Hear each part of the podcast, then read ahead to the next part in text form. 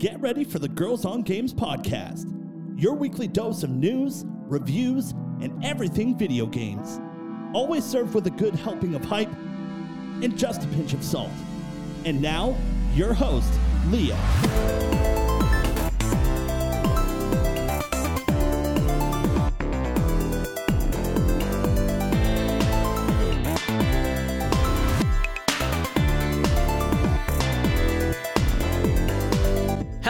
Welcome to another Girls on Games podcast. My name is Leah. I'm the host of this show. This is episode number 437, and prepare your bodies. Thanks to a TikTok trend, we trauma bond today about video game sounds that haunt us. And along with that, both Kath and I are sick, so I apologize in advance if we sound terrible. I'm pretty sure I'm not pronouncing certain words and certain letters properly. Kat, how you doing? How you feeling? Ugh. Ugh. Ugh. Yeah, this whole weekend. Been sick. So, excuse me, if I laugh during this podcast, the laugh will become a cough. There is no avoiding that. Yeah, I may sneeze. It's bound to happen. Joelle, you're lucky you live in the U.S. right now and you're away from us. I was going to say, if I get sick tomorrow, there's proof that germs travel via web. Via Zoom. Yeah, and I'm like holding out and trying to heal up in time as I am going to Montreal to celebrate my birthday the weekend. Yeah. And I don't want to make my husband sick or anybody else sick. So I've got to power through. Let's get through some housekeeping before we get into the crew check-in, see what everybody's been up to this week. As always, I'd like to remind you that if you enjoy this show, you can subscribe. We're available on Apple Podcasts, Google Podcasts, iHeartRadio, Spotify, and Podbean. If you'd like to get some GOG merch, you can do that by going to designbyhumans.com/shop/girls on games, or maybe you like to give us a tip, maybe buy us a coffee. You can do that by going to our Ko-fi. That's ko-fi.com/girls on games. Catherine, you've been ill, but before you got sick, did you get to do anything this past week? Not really. No. No. And if during the pandemic, the studio decided to give us extra days off. And we voted which day we wanted. And one of the days we voted for was family day. So I actually had a long weekend. Me too. This weekend that got completely ruined because I spent this on my ass. I had plans to go shopping to get stuff ready. Because I don't know if I mentioned it on the podcast, but I'm going to Amsterdam in early April. That's going to be fun. So I wanted to go shop for luggage and shit. That didn't happen. Mm-hmm. I mean, I still have time. It's just I figured I'm off on a Monday, a random Monday. That's not a typical holiday for Quebec. I'm the only one off on family day. Mm-hmm. Gonna go downtown. And we were gonna get breakfast this morning at a restaurant and all of that went to shit. Yeah. Although I remember talking to you girls about my favorite sushi joint. I don't know if we did it on air or off air. We did it on air, I think. Yeah. Wednesday. Yeah. Sorry, my lozenge is sticking to my teeth. This was a bad idea. It opened and we went. Yes. And I got my classic order, which was wonton soup as an appetizer, the Jean Talon chicken, and then a bubble tea. Aww. And people hearing this are you said sushi joint. I'm yeah, it's a corner sushi joint. They make all the Asian food that white people like. This place has bami, General Tao chicken, poke bowls, sushi. It is bussin'. Honestly, it tastes the same. I'm happy. They just reopened and they're back, and I can just roll out of my house, walk down the alley, and get boss Southeast Asian food again. And now they added bami to the menu, and it didn't take a week that revolving door of people coming in and getting food, the phone constantly ringing. I saw the usual suspects already getting lunch one day that I was out just during my lunchtime running an errand. Saw a bunch of people that work at the coffee shop, kitty corner from there. They were just like, yay, they're back. Just getting Pokeballs for the entire like coffee shop. Aww. So I'm really happy. It's like, I know like we talk a lot about big city living, but what I like about Montreal is you do have the community life in your small boroughs. Like, you know, everybody in your alley. You can choose to ignore everybody like I do, but like my brother knows everybody that lives in the alley. The restaurant lady, my mom used to go to that restaurant often. She knew my mom by name, knew all of her like food intolerances by heart. So, you know, these little small mom and pop shops, they really make the world go round. So I'm just happy that the fact that there was a fire did not completely kill their business, because I know like there was a used CD and vinyl place he had to move. There was a hair salon. The hairdressers had to pack up and go. Now there's somebody else took the lease and there's a new hair salon, but like the other ladies had to go. So yeah, I'm really happy the restaurant survived. And they even took over the lease of the vinyl dude that left. So the place is even bigger. Oh, okay. That's good. So now there's actually like more, we could sit there if you wanted. We ended up doing takeout because I was like not feeling great. Foreshadowing. But yeah, that was the highlight of my week. Just sitting down with my Gerald Tao chicken from the sushi joint down the road. Pascal got one of their new dishes, which was like noodles and meat. And he also ordered like some sushis on the side. And honestly, even the sushis were busting again. It's just... And they're not stupid expensive like some of the places downtown where I'm just like, you taste like sushi shop and you charge twice as much. Like, this place is just, you know, the Venn diagram of affordable and delicious, almost a fucking circle. That's what I like about the small hidden gems in your area. Your little hole in the walls around Montreal. You gotta find them. Honestly, you gotta find them. And the thing is, too, is they're disappearing, which really sucks. I was talking to our buddy Phil because I was trying to figure out a spot for us all to go to dinner and trying to get reservations for the Saturday night and trying to find a spot. And he's like, you need a reservation anywhere you go in Montreal now because it's like they can't find people to work and places have closed. And then also my buddy John was down there last week. And he was like, the prices have skyrocketed on everything. He was like telling me like a bag of lox was costing him $10. I was like, holy smokes. No, it's nuts. Ridiculously expensive. Honestly, like it's right now, like to eat out. I don't know if it's the same in Toronto, but in Montreal right now to eat out is either you have like the mom and pop shops that you can get like a good deal. But if you get it through Uber Eats, like it's 3 times the price.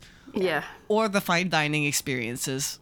That's all you got. And like the places that are still open are getting run ragged, either because they're like low staff or because they're the only ones open. They're getting a lot of like the clientele, but at the same time a lot of people are not eating out as much. So you have like, depending on like your cuisine, your situation, your price point, your location, some people are literally like closing and making no money whatsoever. Other joints are just getting like slammed. Like the good places that like are getting slammed. So it's like I think like once people hear that my favorite spot reopened, they're gonna get slammed. But that's a good thing. They need it though. Like you also kind of want to cultivate it, right? So It gets to a point where they're like, should we raise our prices? But if they raise their prices too much, then we stop going. You know, it's really like, honestly, with this recession and post-COVID, the eating out situation, like the restaurant situation, I think it's the same across Canada, like any big city in America as well. It's just so fucking weird right now. It's just either you show up and the place is on the verge of closing, or you go to another place and they can't keep up with the demand. Yeah. It's just like, what the fuck?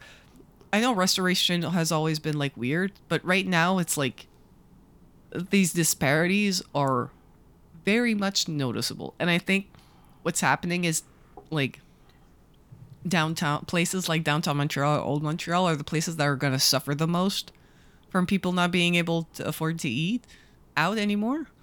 Because on top of that, you gotta, like, take transit or get there or drive, spend gas, order a taxi. And I think, like, the small ma and pa shops in the neighborhood that can keep some of their stuff affordable can survive with word of mouth by being, like, these hidden gems. Because another spot we go often is a Haitian joint on Jean Talon. And even through the pandemic, they never slowed down. They never raised their prices all that much. They went at one point, they were on Uber Eats, and, like, ordering through Uber Eats was, like, a good $10 to $15 more expensive on your total order for, like, two people. But going there was the same cheap prices as before. Yeah. So, and they kind of, like, they survive by, like, keeping it, like, just doing the takeout and keeping it affordable and being, like, part of the community.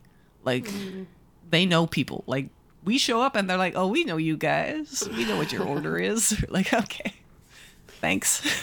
Yeah, between, like, rent going up and food prices going up and not being able to find staff and people not being able to afford to go out and eat, like, yeah, it's tough for the restaurant business right now. Yeah. Joelle, what were you up to this week? Oh, so much. So many things. And in the U.S., it was Valentine's Day last week, so we don't really do... I'm not a big Valentine's Day person. Like, I think that it's really expensive to go out, and, you know, it's just kind of a lot of hassle for the middle of the week. But we did exchange, like, cards and flowers, and, you know, guys like flowers, too. So we did that. No, like, gifts, but really nice card, and...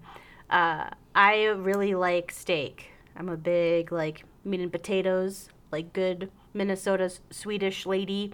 So we got steak, so that was really nice. And then we had kind of a crazy weekend, more so like Friday, Saturday, because I have a friend who bought a house up in the North Shore on Lake Superior. So it was about maybe... like, I think maybe like around 2.5 hours, like, south of Thunder Bay. So, like, you know, for all the Canadians. And so we went up there, and it's like a 3.5 hour drive. And she wanted us to go up to, you know, hang a TV and to install some security cameras because both my boyfriend and I used to work, like, in that industry. So we know, like, enough to be, like, dangerous about it. But it was just like... one of those weekends where you make a lot of effort and you make a lot of plans and none of it ends up panning out, like, at all. And, you know, and you're up in the, you know, kind of in, small town where there's one gas station, there's one hardware store, there's a bowling alley, and the sheriff's office, you know, and that's kind of all you got. So you got to work with, you know, what you have. And it was just, like I said, like, nothing was really panning out. We couldn't hang the TV because of the way the wall was. And we couldn't install the cameras because, you know, I think it's great that there's a lot of modern, like, conveniences for security out there for folks. Like, if they want, you know, a ring cam, just to look at their door, just to see, like, what's coming in their door. Or to, you know, make who's coming in their driveway. Like, I think that's really positive. But some of those hardware, you know, they're not meant for, like, North Shore, North Superior temperatures. Oh, yeah. You know, or the homes up there don't have, you know, modern conveniences, like outdoor power. So we kind of told her, you know, we can put these cameras up, but we don't think they're going to, like, work for you. And I think, like, you're just going to get frustrated. So we didn't end up doing anything. So we drove 3.5 hours up. We got there really late on Friday night, like at 11:30 at night. So it's like pitch black and it's cold, and we hadn't been there before, so we didn't really know where anything was. And then we ended up leaving like Saturday night at like 5 because we're like, we can't do anything, and we just kind of want to go home. You know, you just feel like defeated, and it's like, I just want to go home. So, and we had a long drive, and we had a really busy day on Monday, so we just thought we're just gonna get out of here. So. We did a whole lot of driving for not a lot of work, but, and also, like, sometimes, like, for me, you know, going up there, I've gone up there a lot, you know, as a kid, like, going camping, going to the Boundary Waters, that kind of stuff, and the drive up there is so pretty, right, because you get up 35 and hit Highway 61 through Duluth, and then you have the beautiful Lake Superior views, and, you know, the rock, and just the natural landscape to admire, and all of our driving was in the dark, so it was just kind of like nothing that I enjoy about going up there like panned out, but that's how it goes sometimes. You know, you just kind of gotta roll with it, and it, you know, we learned a lot, and I also learned that up there, if you're not gonna be like at home for like more than I think 24 hours, they recommend that you shut off the water. So it doesn't freeze. Yeah, so it doesn't freeze. In the pipes, I didn't really think about that, and my friend didn't tell us that the water was off. So we got in at like 11:30, and we're kind of like fumbling around in the dark, like trying to figure out, you know, the lockbox to get in. And then we get inside, and we get kind of settled, and we go to brush our teeth, and then the water doesn't turn on. We're like, no! And then we went downstairs, and we kind of my boyfriend's like really good at all the mechanical type of stuff, like he's got a lot of experience on it, so he's like, well, I think it's just a pump, and I think we just turned the pump on, and we just did that, and everything was fine. But it was just one of those things where we got there and it was really late, we were ready to go to bed, and the water didn't work. Oh, that's annoying. But yeah, that's something. Yeah, definitely, like even in here in Toronto and other places too, I remember doing it in Montreal, if you had an outside water tap, you would turn that off in the wintertime. Mm-hmm. And even in my old place in Montreal, there was one wall where the bathroom was on the outside wall, and the pipes to the sink were on the outside wall, and they would freeze all the time. So like every so often I'd have to like pull the drawers out from under the sink and hit it with like the hairdryer until it warmed up. And then one time Mike decided like enough of this, and he insulated it properly, and we never had the problem afterwards. But like, that's like a common problem, especially in Montreal where it gets wicked cold at night. Yeah. I don't think you're supposed to actually have pipes on outside walls for that reason. No, you're not supposed to. Like my house is like from 1940 something, and all the water pipes are in two areas that are central to the apartment, so it's usually in the middle of the house for that very reason, because back then it was not well insulated. And on top of that, during great colds, like in the 50s and 60s, you had to like leave a bit of water running sometimes overnight so it wouldn't freeze. Yeah, we used to do that too. Yeah, and then it would still freeze. So, nowadays with like modern, like better heating, better insulation, like we fixed up the place and whatever. Like I haven't had to like let the water run, except for I want to say like 6 or 7 years ago, we had a power outage that during the like coldest time of the year, like you know, like feels like -40 outside. We were without power for like over 24 hours. Mm-hmm. It was a big thing after that. Like we were on Hydro-Québec had to like install generators throughout our area, and it lasted like for a while. But yeah, because of that, we had to leave water running. Yeah, and that was like the first time in a while. It was either that or like turning off the water. But like we're in here, unfortunately. Yeah, you need the water. You gotta have the water. Yeah. Yeah. Mm-hmm. So, yeah, I remember, like, the power came back on. It was, like, 12 degrees in the home. And even last year when there was, like, the big ice storm during Easter, it wasn't that cold out, but it was like -5. It was like just enough to be an outside freezer. Because so there was like a we didn't have power for 3 days, and like some days it was 5 degrees, but at night it would go like to dip into -10. And because it was just fucky, I remember we had to run a bit of water as well. But yeah, welcome to living in the Great North. Yes, yeah. It gets wicked cold. Yeah. I've been sick, so nothing too crazy. Valentine's Day was good. But Gibson turned 1 yesterday. Yay! Happy birthday! So time flies, and I can't believe he is 1. And we celebrated by giving him 2 cheeseburgers. Yay! What a great birthday gift. I was like, do we do cake? Do we do what? Do we get him a cookie? Mike's like, cheeseburgers. I'm like, okay, done. So we ordered 2 plain cheeseburgers from McDonald's and stuck a candle in it. And that was his birthday present. He was very timid at first. He didn't know. Like, he's funny, too, because, like, he's always, if we're eating something, he wants into it. But, like, we had it there. We told him, no, don't, like, leave it because we want to take the picture and everything. Mm-hmm. But then we finally gave him permission to go and eat it. He, like, didn't know what to do. And then he was a hard time trying to grab a hold of it. I have a video. It's really cute. I didn't post the video anywhere, but I posted the picture on my Instagram. So yeah. Happy birthday. Yeah. Happy birthday, Gibson. Yeah. All right, let's go and look at the podcast Fantasy Critic. I'm trying to see if any big changes happened in the past week. I feel like there should have been because Donkey Kong came out, right?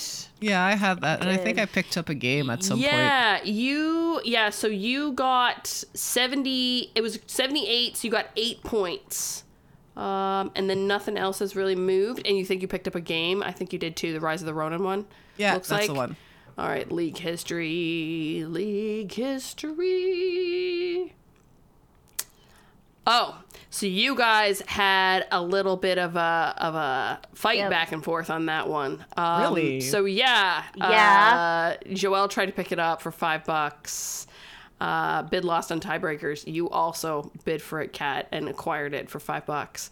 It must have been that one of you attempted to get it first. One of you put it in first. Yeah. It was Kat. And that was a tiebreaker. I saw that, and I was like, oh, cool. I didn't know that. I just saw it appeared like in my list, and I was like, cool, I got a game. That's great. There was no strategy involved in your thinking. None whatsoever. That's wonderful. Joelle, you did get Silent Hill 2 remake with a bid of $5, so yay! You know that's good. I think that'll be good. I hope so. And then on the community, let's see here now. I'm currently in first. Woohoo! Woo! I can't believe it! Darth's in second, Pat's in third, Zhang Pao is in fourth, Ross is in fifth, Jessica is in sixth, Alban's 777 for Alban, Offshore Meteor Phoenix in Sneesby Kingsby. Who had what games that got what? I feel like that was already there. Oh, I had Helldivers. I got 13 points for Helldivers. That's what it was. Yeah. Yeah, so that's what put me into first. And then Pat had Mario versus Donkey Kong remake and got the 8 points. But unfortunately, Pat also had Foam Stars that now has 59 points, critic, and he's a -10. I'm sorry, Pat. I'm sorry. Oof. I feel your pain, man. I feel your pain. Jessica had Skull and Bones, which had a critic rating of 61 and has -9 points. Who did that counter pick? Who had the counter pick of Skull and Bones? Oh my God! Who had the Skull and Bones counter pick? That was a counter picking. Varner. That game was a pro locked. Move. It was locked. Who had it? Ross did. Ah, yeah. So Ross got the 9 points. Mm-hmm. Wow. That's when. Oh man, that's a hard one. But yeah. -10. Nobody counter picked Foam Stars. Wow, I'm surprised. I don't think it was as obvious as like Skull and Bones, to be honest. Leah, it was to Leah. It was Look, I've experienced a foam party and I didn't have high hopes.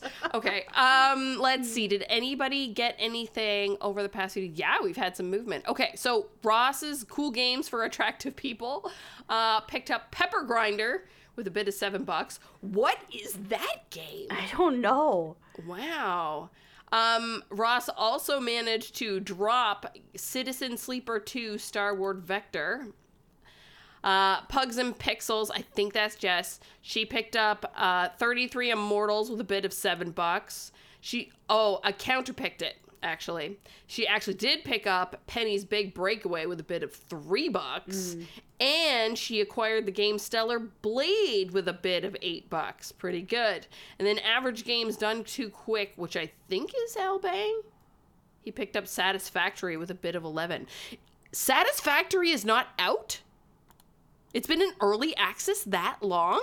Really? I thought it was out. Holy shit. Now I'm curious.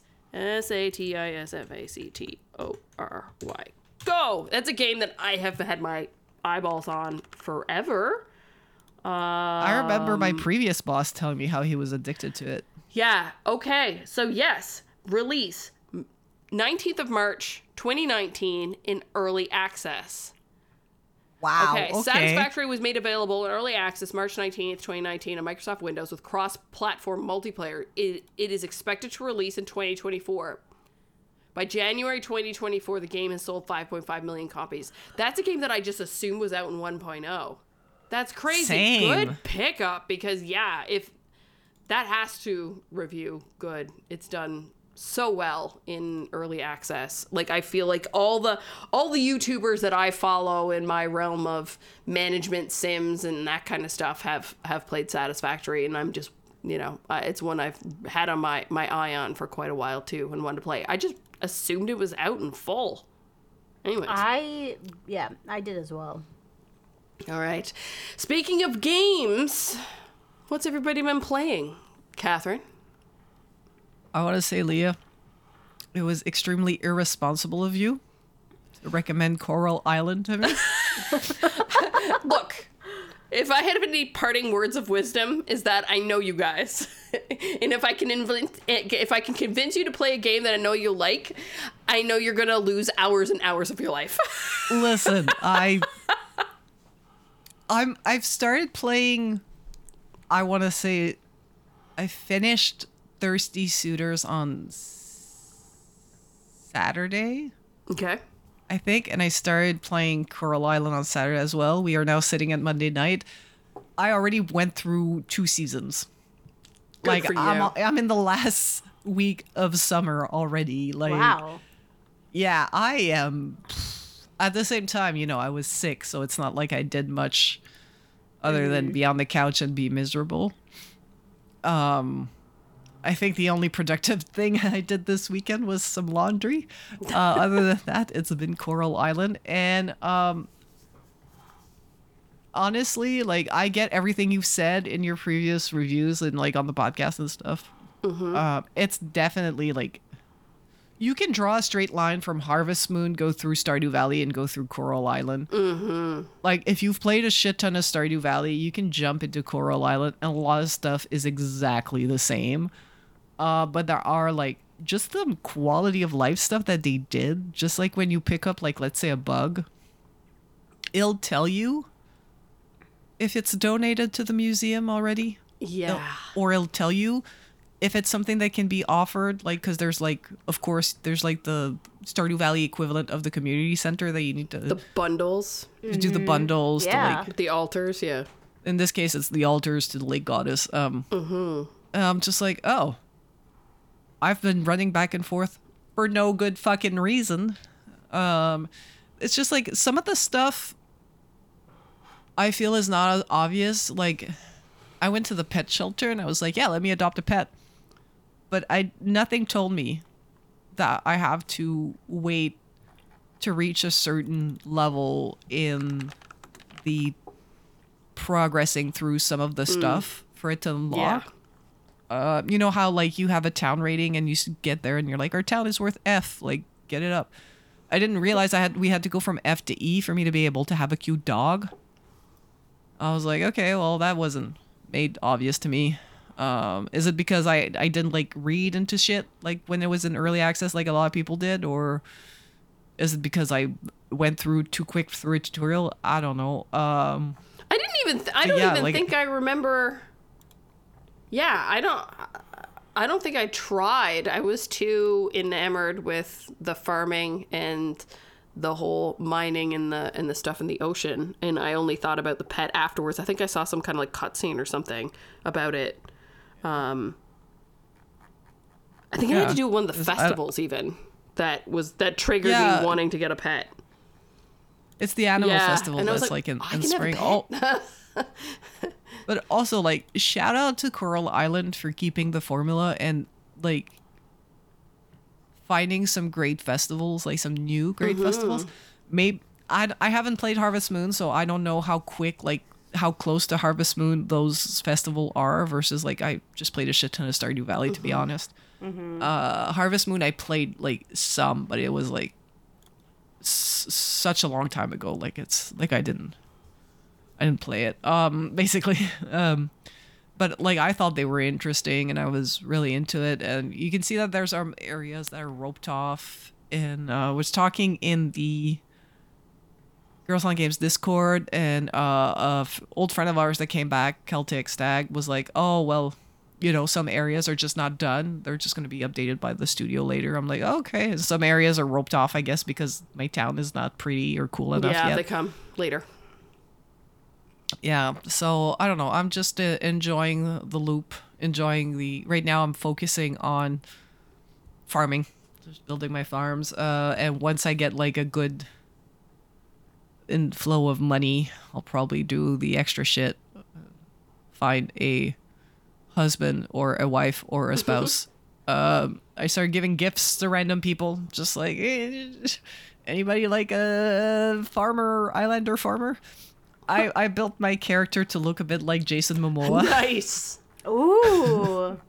So I just grabbed the buffest body type. I grabbed like one of the long, flowy hair types, the small beard, tan skin, dark eyes, dark hair. Honey. I'm just I was just like, here we go. There's just a Samoan god walking around Coral Island trying to save the community and maybe find love.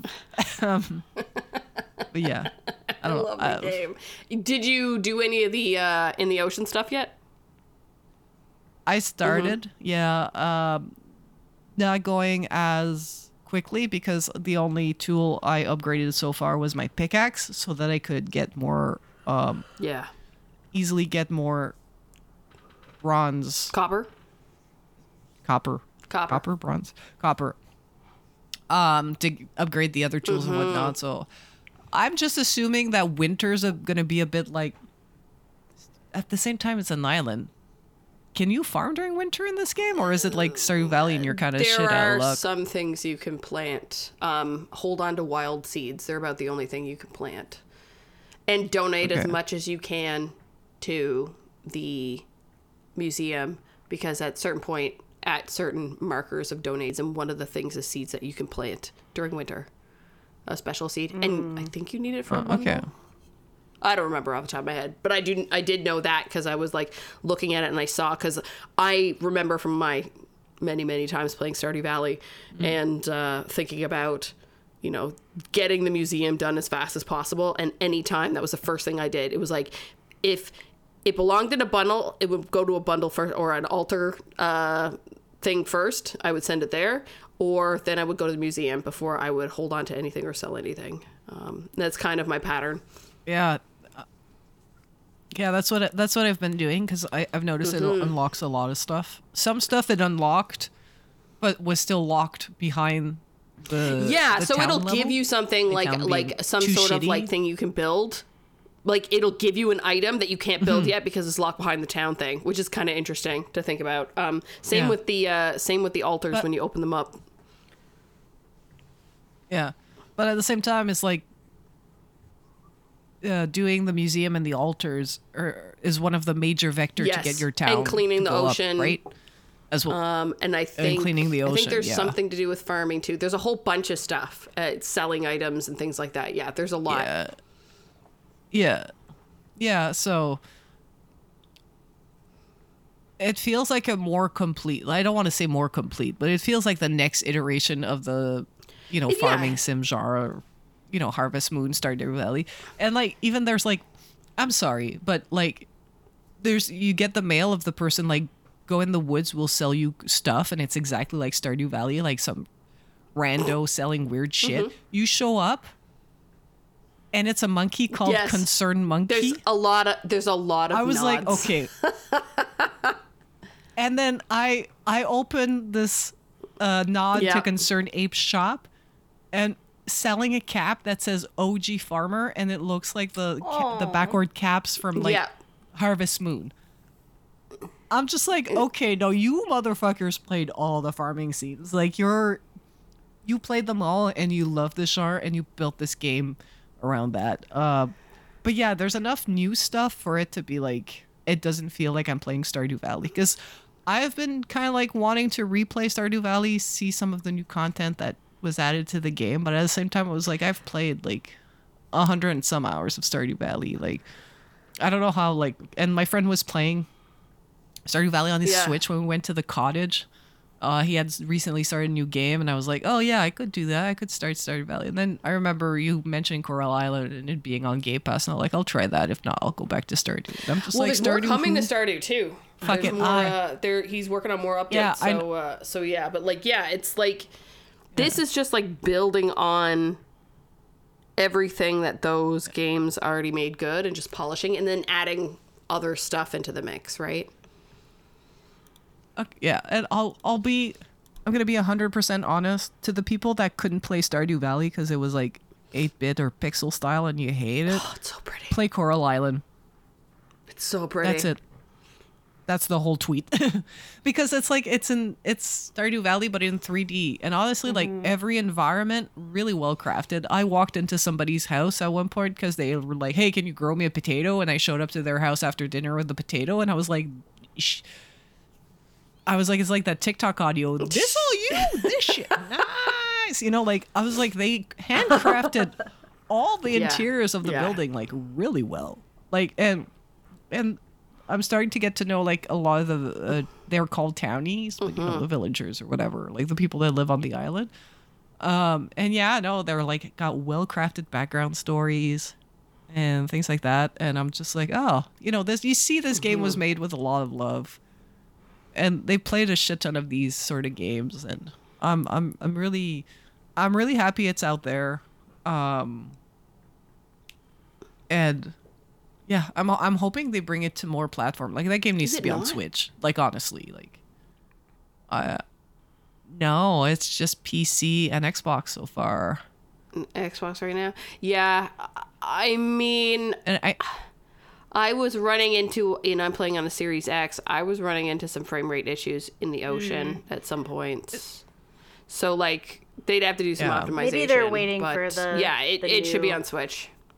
Yeah, maybe it was rumored that this game might come out to Switch on 2024 because I was I sent it to my friend Uva being you need to play the fuck out of this, but it's not on Switch yet. How is it not on Switch?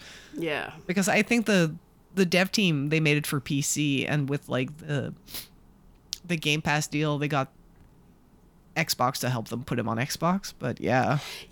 So the early access that I played last, maybe it was in 2022. Yeah, it was a year prior to when it came out.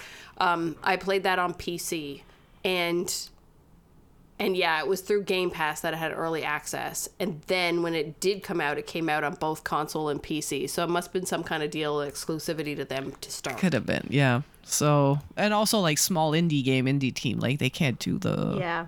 Is it on PlayStation? No. You just looked, did you? I haven't seen anything come out for... No, it's on PS5, Xbox Series X, and Series S, Microsoft Windows. Yeah, you got to pay for it, right? Unless because when I looked on their website, it just said PC and Xbox, or did I not look properly? It's not on the Switch. Maybe it came out. No, it's not on the Switch because their website still says platform. Oh, their website. That's Wikipedia. Yeah, it still says where to buy Steam and says like release date TBD. I guess that shit was not updated. Mm. Yeah, it's possible. It's possible. Oh, wow, it is on PlayStation. Wow. It is. Yeah, so you can give it a go if you want. But I think, Joelle, I may have influenced you in other ways. You sure did. I was just, I didn't have time to, fully invest, in a new game because I knew I'd be so busy. And I was like, what game, do I know I can kind of jump in and out? And I downloaded Pal World. And that's good. I see, I understand, and I'm one of you, and I thought, I'm just going to get up and running, and I have friends that create a server, so I was like, all right, we'll just get into the server. 4 hours later, full-blown trying to catch pals that were, double my experience and dying constantly. But yeah, I see. I get it. I get it. And it is pretty fun. I really do hope that it's it's early access, so I really do hope that they fix a lot of stuff. But it is addicting, and I think to myself I think if Pokemon were like this, I think I'd really like Pokemon. But I don't know if I would. Now after playing this, I don't know if I would like Pokemon. Yeah, I don't know. It's different. I mean, the main difference is you just knock Pokemon out. They just, faint. They don't die. You don't collect items from them, that kind of thing, right? Mm-hmm. If I didn't, I didn't know what I was doing. So I, rest in peace, the first pal that I helped move on to the afterlife. They need to definitely fix that, death. How they're just laying there in the world with the X'd out eyes, gosh. And they just roll on down the hill.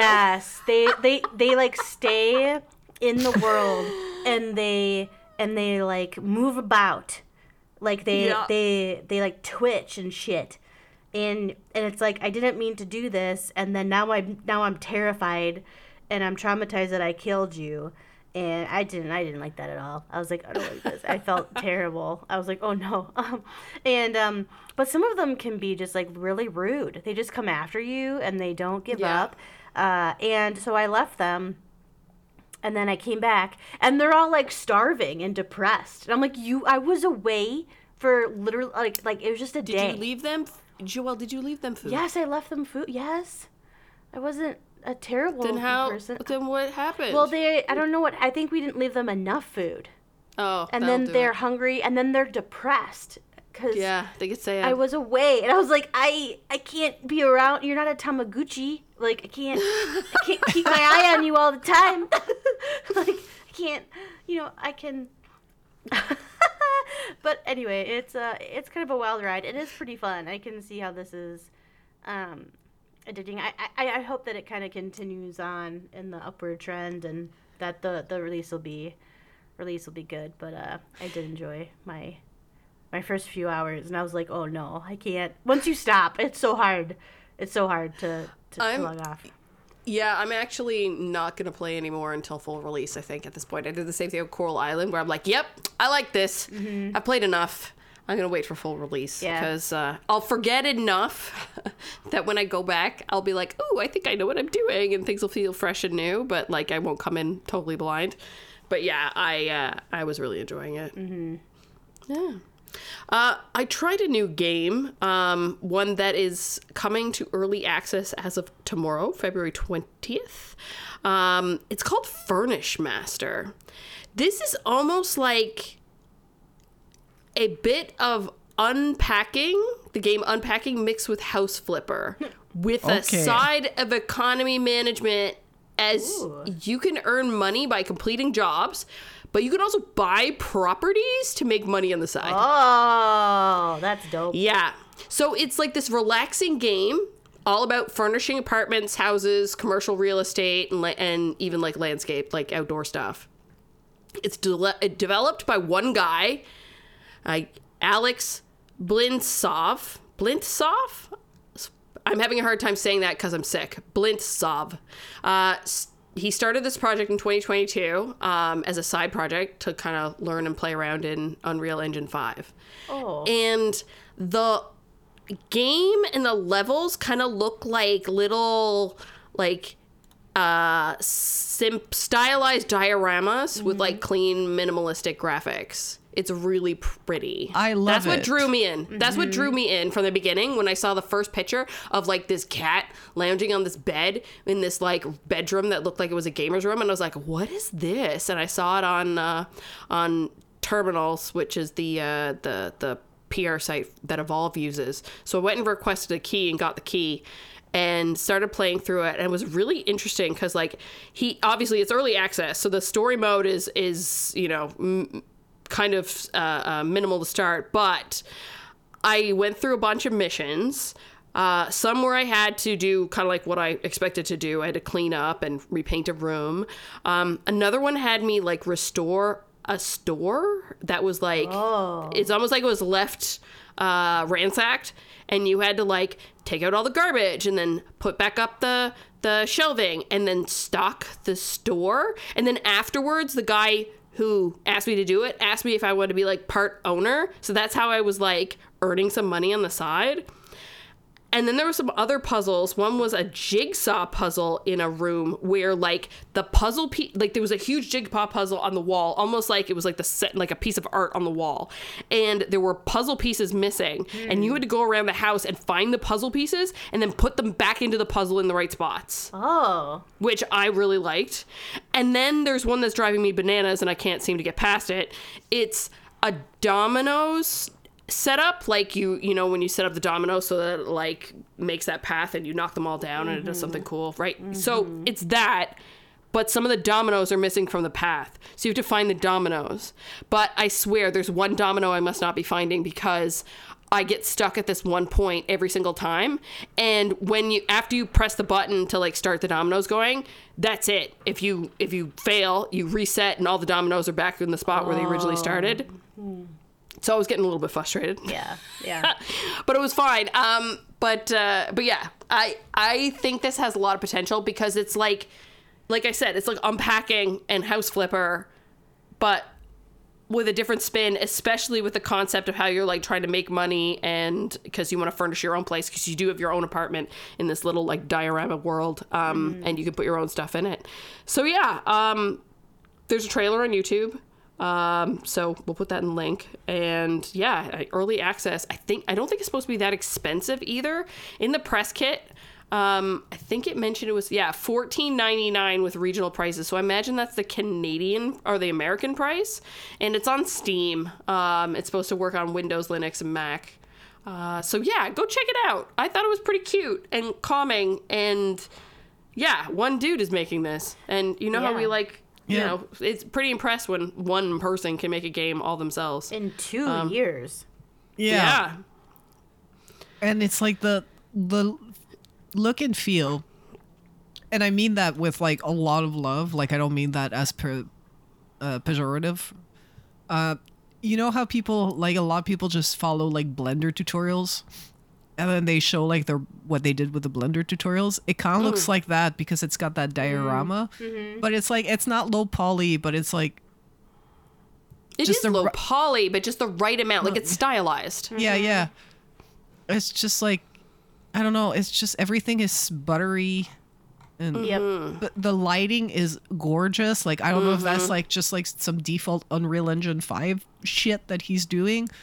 Like, did he model all of these or did he buy all these assets? But he managed to find a group of assets that are actually like work together, or I don't know. Like I want more story on how he put this together and why is it maybe, so beautiful and so cute. Yeah.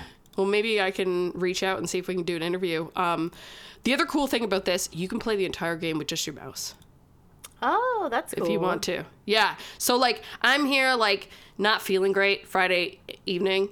And just, like, got a thing of chips. And I'm just munching on chips and, like, stocking shelves, store shelves here. And I was like, this is soothing. And I'm not feeling super great. So, yeah, it's pretty cool. I I recommend checking it out. I'm going to keep my eyeball on it as you know, the game grows and comes into full 1.0 fruition. As they planned a full release, I wrote in 2023. That can't be right. 2024 must be full release later on in the year. So yeah, that's cool. I also downloaded Helldivers 2, but didn't have the mental capacity with being sick to be able to play it. But it's on my PlayStation 5, so I'm ready to go. Ladies, it's time for Walk Down Memory Card Lane. Are you ready? Yep. All right. Each week we will have, the team will have to guess a historical game that would have released during the times of this episode's airing. We'll start with its release date, and then I'll give hints about the game, and the team will attempt to guess what it is. As always, do talk it out. Okay. All right. So, this game released on February 26, 2016. 2016. Oh. That's PlayStation 4, Xbox One. Oh, yeah, okay. That I was like, wait a minute. What was I doing in 2016? All right. Yeah. Got it. We're talking previous gen-ish. Yep. February. Are we talking already Nintendo Switch? No, that was 2017. Yeah, I was going to say I'm fuzzy on the Nintendo Switch. Okay, so no Switch. I want to take a stab and say Horizon Zero Dawn. No, and that was the year after. Oh, so close. Okay. That was 2017 too. All right. Mm-hmm. Yeah, that's right. It was that year that all the good shit came out. Everything that, yeah, and then this last year did the same thing again. Yeah, that's right. All right. All right, well. Okay. Do you want another clue? Yes, please. The development of this game took place on an HP Pavilion desktop from Costco. Is it Stardew Valley? I was just going to say, is it Stardew Valley? All right. Nice. I was trying to find clues for this one that were like off the beaten trail, because if I started talking about the game, you guys would have got it in a heartbeat. And then we were talking so much about Coral Island and Stardew Valley, I was like, oh yeah, they're gonna get this. The bump. I started to remember like where I was when I started to play Stardew Valley, and it was indeed 2016. Okay, yeah. Yeah.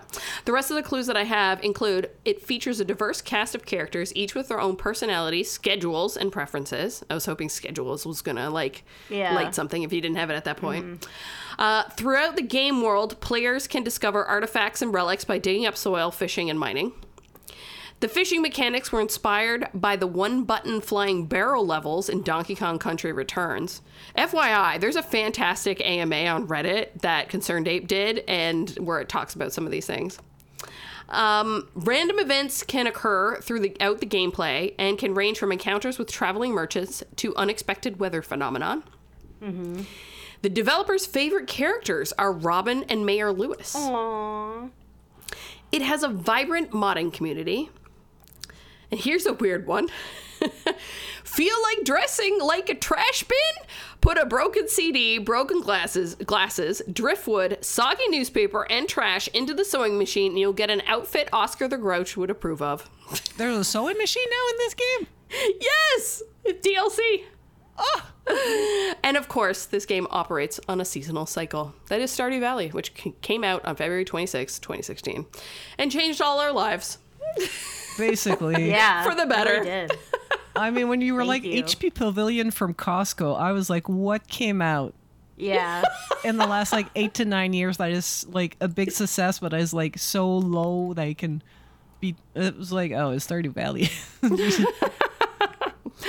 All right, ladies, we have a little bit of news to cover, and then we got to get into that topic of the week. You ready to do it? Yep. Let's go. Time for news. That Xbox business update ended up happening last week, and it did happen while I was in the middle of work, so I had to catch up on it after the fact. Yeah. Catherine, what happened? Basically, they said a lot, but not much, I want to say. Sure did. Because they were like, confirmed that 4 games will be releasing on other platform. Though Xbox did not provide additional details. So, there we go. So The biggest news was that Xbox confirmed 4 games be going multi-platform. I'm reading off of a TLDR article that IGN slapped together. Mm-hmm. But they didn't say which game, saying the teams are building those games to have announced plans that are not too far away. He confirmed that Indiana Jones and Starfield are not some of those games. And The Verge is thinking that it'll be Hi-Fi Rush, Pentiment, Sea of Thieves, and Grounded. Which makes sense for... I could see that. Yeah. Some of them make sense to go on Switch, to be honest. Yep. And Sea of Thieves have been around long enough, and Grounded had a really extended early access and then came out. Yeah. Hi-Fi Rush has done so well. And Pentiment, I have a feeling that that just would run really well on a Switch, too. Yeah. And finally, like, Activision Blizzard game coming to Game Pass? Yes, March 28th, Diablo 4 will be coming to Game Pass. I thought that was kind of the biggest, one of the biggest splashes. Yeah. Yeah, that was the news. That was the biggest news. That was the drop, yep. So I'm guessing it'll be available on Game Pass on console and PC. That would be my read, too. Yeah. If they just say straight out Game Pass, I would imagine it means both. Yes, I would also think so. I mean, that would be also kind of weird for it not to be on PC, I guess. Yeah, and they say that more of the Activision Blizzard catalog is coming. That's they said, quote, only the beginning for Blizzard games on the service. So, I mean, Overwatch 2 is already free to play. So I'm thinking they're going to go down, like, maybe... I think the next one might be StarCraft on Game Pass PC. If not... I need a new StarCraft. I do. Yeah. That would be really nice. What else that came out before, like... I mean, they got World of Warcraft, but... Blizzard have... Right now, games... Overwatch, Hearthstone, COD. I'm looking at Blizzard specifically. Heroes of the Storm. Yeah, that's pretty much it. Here, yeah, that's pretty much it. They only have they have a few biggies, right? Yeah, that's pretty much it. So gargantuan mammoths. Yeah. Yeah, and Hearthstone and Heroes of the Storm are basically got deprioritized. Like, I don't think they have teams working on those games anymore. Anyway, so I think they're. Because they say specifically Blizzard, so I wouldn't be surprised if they're trying to get, like, the single-player games, like the whole back catalog of Diablo on Game Pass. Yeah, that'd be cool. That would be cool. Warcraft, especially 3 when Reforged. Didn't they do like a remake not too long ago of the original Diablo?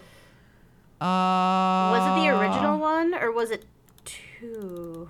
I feel like it was the original one.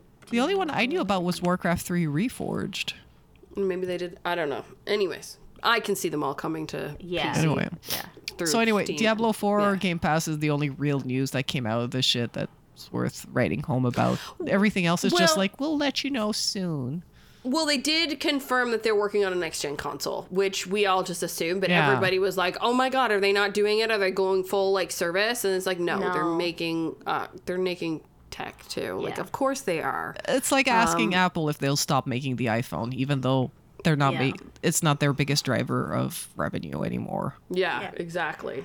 I thought it was kind of an interesting drop or announcement for them to do because it seemed like Phil had this announcement planned, like, already, and he was kind of forced to do this early, in a weird way, and. You know, I just think he laid out, like, the future of it was for Xbox to be on all screens.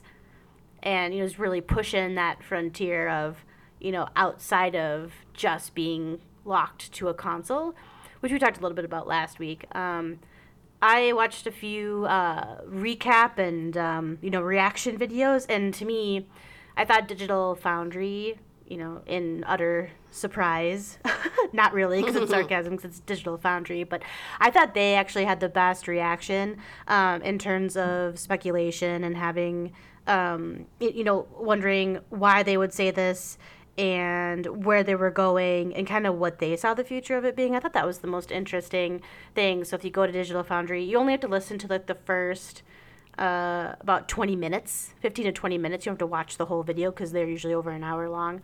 But I really liked their assessment of it, of the news. So, but I mean, of course, internet blew everything up more so than it needed to be. But Digital Foundry actually addressed that in, I think, a really clever way of saying that Phil kind of had to address the rumors, because if they just, like, shadow dropped this or, like, didn't say anything, people would totally freak out. And they'd be like, what does this mean? And blah, blah, blah, and things like that. So, like, they had to get out ahead of it.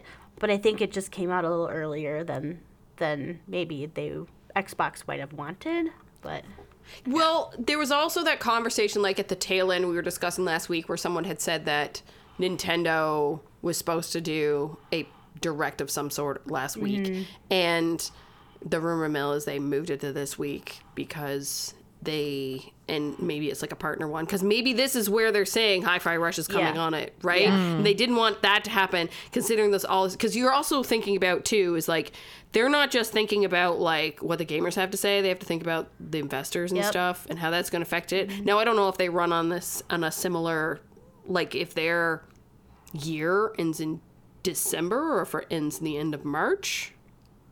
But, you know, maybe there's something to say there, right? Where they're, like, they're trying to calm everybody down. Because, like, that's the problem when, you know what I mean, we're guilty of it, too. Like, our imaginations as pundits could run wild, and we could speculate and whatever, and then hearsay becomes hearsay, and then a little bit of a rumor drops because someone spoke who probably wasn't, and then it just snowballs into something. And then the problem is that could be beneficial because everybody's hype, but if expectations are not met, then people are pissed. But it's the people's own fault for being pissed because they made shit up in their heads. Well, and if this is the case, like, if they're gonna put a game out, and it could be in Nintendo's best interest to wait anyway, so that people have enough time to ingest this news cycle. And then it's like, oh, we're going to get games on all these other platforms. And then they're like, hey, you wanted this game on another platform? Like, here you go on new hardware. I mean, that's pretty amazing. So. And I don't think it's far-fetched to think that Nintendo might be doing some sort of announcement, because the other thing, too, is my birthday is Pokemon Day, and there's usually something that happens on that day of some kind of news or something like that. But usually Nintendo has something in advance to announce that that's coming, and they talk about other things, too. And it's almost like, hey, don't forget, Pokemon Day is on the 27th, so on and so forth. So, and which happens to be a Tuesday, so it's a good day to do something. It's not like the weekend. We'll wait and see. But I mean, I'm not going to lie, it's kind of what I anticipated. Like, I didn't think with them scrambling, saying that they were going to react to something, it was just going to be to clarify, to come out and officially clarify what was going on. And yes, it's a smart idea to put games on the hardware. Hey, look, MLB The Show is a Sony Studios developed game, and it's on Xbox. That's okay. You know? Minecraft is now a Microsoft property, and it's on everything and a potato. And that's okay. Making games more accessible to people on the platform that they want to play games at is a win for games and gamers. Like, that's just hands down. So.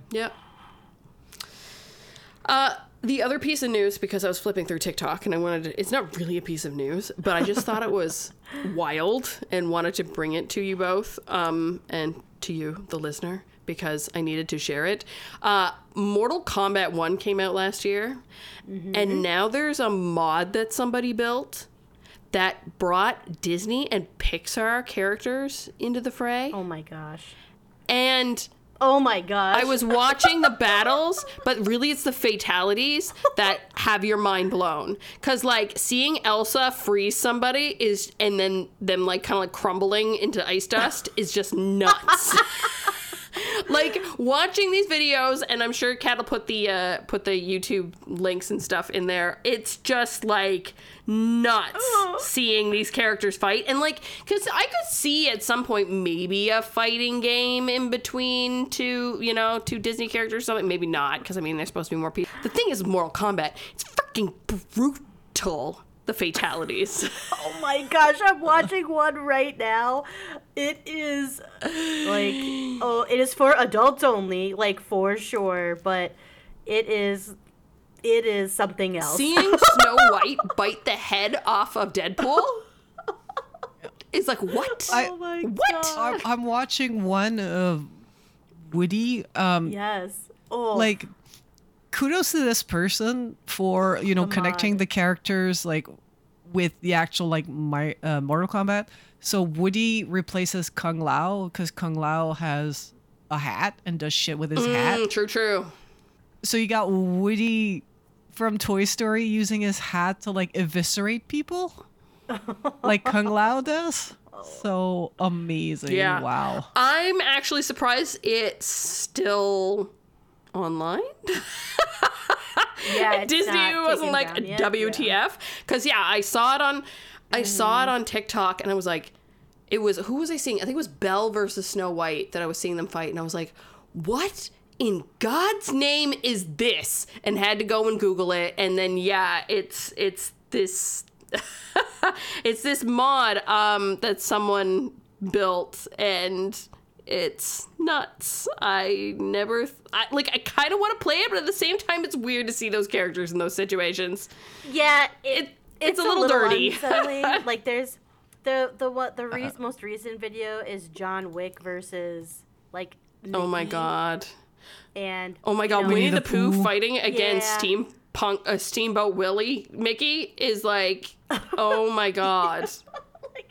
It's a bit of a... Yeah, it's a bit of a more... Yeah, not for kids. So. Definitely not for kids. Not for kids at all. All right. The topic of our show today was inspired by TikTok as well, as there's this trend going around with this gentleman who asked folks, what game sounds haunt you to this day? And then afterwards, people respond with a sound that they heard. And I thought that would be a pretty fun topic for us to chat through. So we're going to get into that right after this break. What game sounds haunt you? It's a very good question.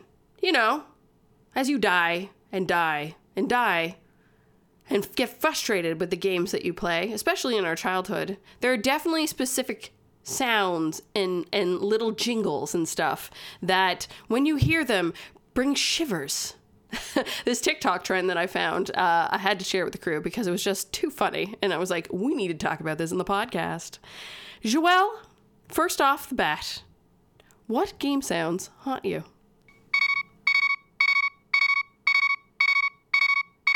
Ugh. Boo, that sound. That sound meant that the end of all of my hard-earned hearts and toil was coming to an end, and I'd have to... Yeah, it's definitely a terrifying one. And it was just so, like, agonizing when you were listening to it, and it gave you so much anxiety. It was. Oh, my gosh. It just would... And it's relentless, you know? It just, it's like you have to take care of it, but if you have nothing to take care of it, you're just doomed. And it's like, this is the worst thing that can happen to me, like, as a 7-year-old, is this. So for those who don't know, that is the Legend of Zelda: A Link to the Past low health alarm. Someone made that YouTube video for 1 hour. Yeah, it's an alarm that you can, like who did this? Who did that to themselves? Wow. Somebody has real issues waking up in the morning and getting up. Yeah. All right. Kat, you want to preface your video game sound that haunts you? This one we share, I'm pretty sure, Leah. Like, this one was like, jump scare.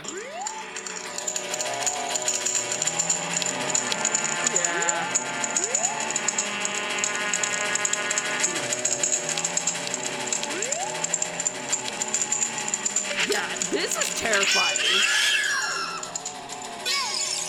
I think I...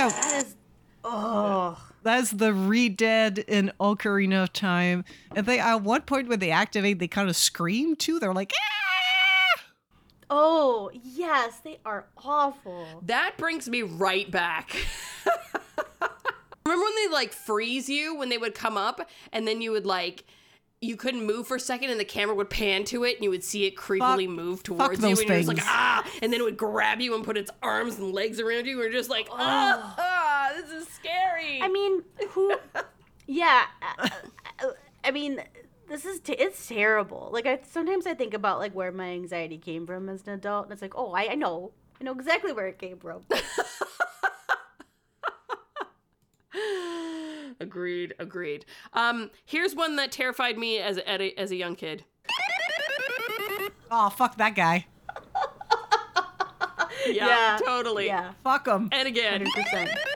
That damn dog. That damn dog thinks he's so funny. Thinks he has you. It was chaos. Chaos. And why laugh at you, though? It was. Like, it...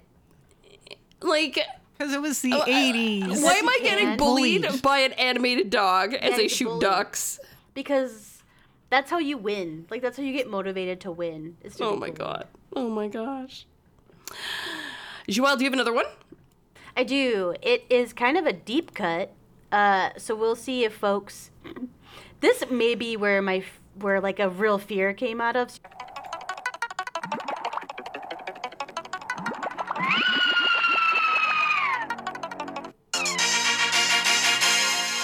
I don't remember that one at all. If anyone did...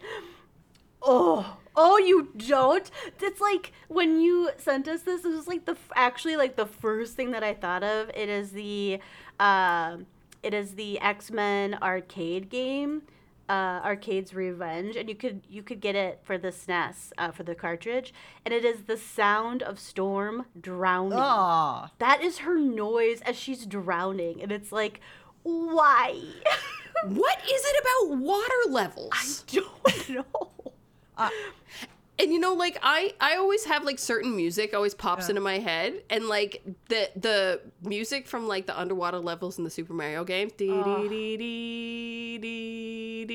would always like imprinted in my brain, like absolutely imprinted. And then it brings me back to like water levels in the Donkey Kong Country series, the frickin' water temple in Zelda. Yeah, like, yeah, the water. What is it with water levels? The water is awful. And again, like that sound, like a woman, like I don't know. I can't. Too much. This is why I don't play board games. That scream. It doesn't make sense. Why is she screaming underwater? It should sound like. Yeah. I thought someone was coming to get her at first. No, it's her. Oh my god, wild. Kat, do you have another one? Oh yeah, I'm doing. I'm sorry, it's also a drowning one. Oh, no.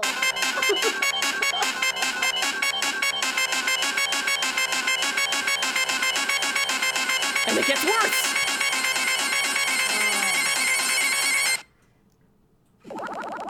I can see Sonic 2 got it right because the actual death is silent. You just panic, and then boop. And then I think I can see the like picture of Sonic with his arms splayed, and then the rings going everywhere, just like bad. Yeah, because like you know, in Mario he had water levels, but you were just swimming around. In Sonic they were like, hey, we're gonna add like breath, and you're gonna have to find bubbles and shit like that. And yeah, you might drown. Like I fucking hated that mechanic in Sonic 2. Love the fuck out of Sonic 2, but like as soon as we got like a Game Genie or a Game Shark, I think it was a Game Shark on Sega Genesis and a Game Genie on NES. Yeah. As soon as we got one of those, I was like, where's the code to not fucking drown? Like, yeah. Fuck this. Ugh. Back when I had my PS2, I heard a lot.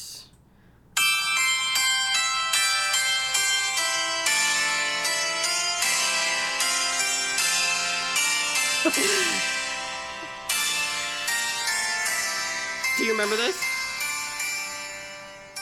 Yeah, that's the game over music.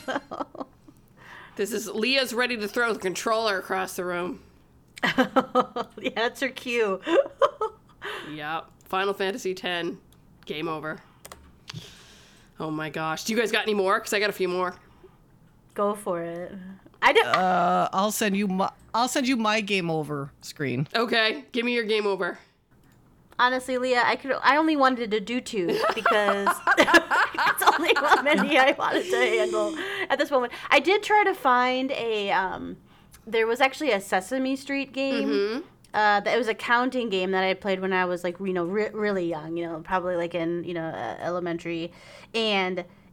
If you want a little bit of like a blast from the past and a little peek into like how video games were, in like the early 90s, like that, when I look at that shit now, I'm still like, why did I think this was like the best thing ever? But it was a counting game, and if you got it wrong, a big alien head would descend and like make the worst noise at you, and I couldn't find it on the internet. I think everyone else was also traumatized by this alien, and it was too much, and they didn't put it up. Sesame Street game? It was a Sesame Street game, yeah. Oh my god. Yeah. Just saying, Sesame Street has come up twice now in this podcast. All right, this one's from Kat.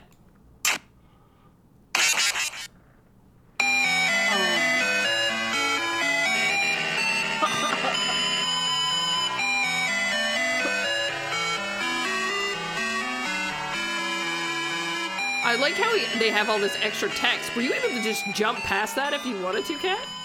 I think so. I forget. It's been a while since I played Undertale, but the song is called Determination because the point of it is determination to keep going and everything. But yeah, that as much as I saw that screen, like that song had no business being such a banger, to be honest. But the Undertale is known for having like a phenomenal soundtrack. Oh, I listen to that soundtrack a lot still. I never finished the game, but that soundtrack, on high rotation still, with Stardew Valley as well. Yeah. Here's a few more. This one's a pretty recent. Yeah. Really, that one was extremely rude. Good old Breath of the Wild. Yeah, that's like you ran out of stamina and you just plummeted to your death. Yeah. Yep. This one, Kat, you probably remember as we've already referenced it. Heard that one a lot in the water temple. Yeah. Yeah. And then the last one for today.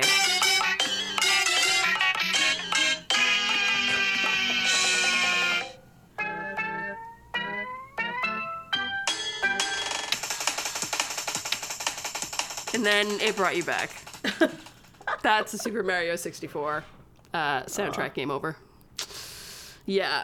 At least they didn't have it last long. And it's weird hearing the Super Mario theme sound all, like, distorted and stuff. But it didn't last long.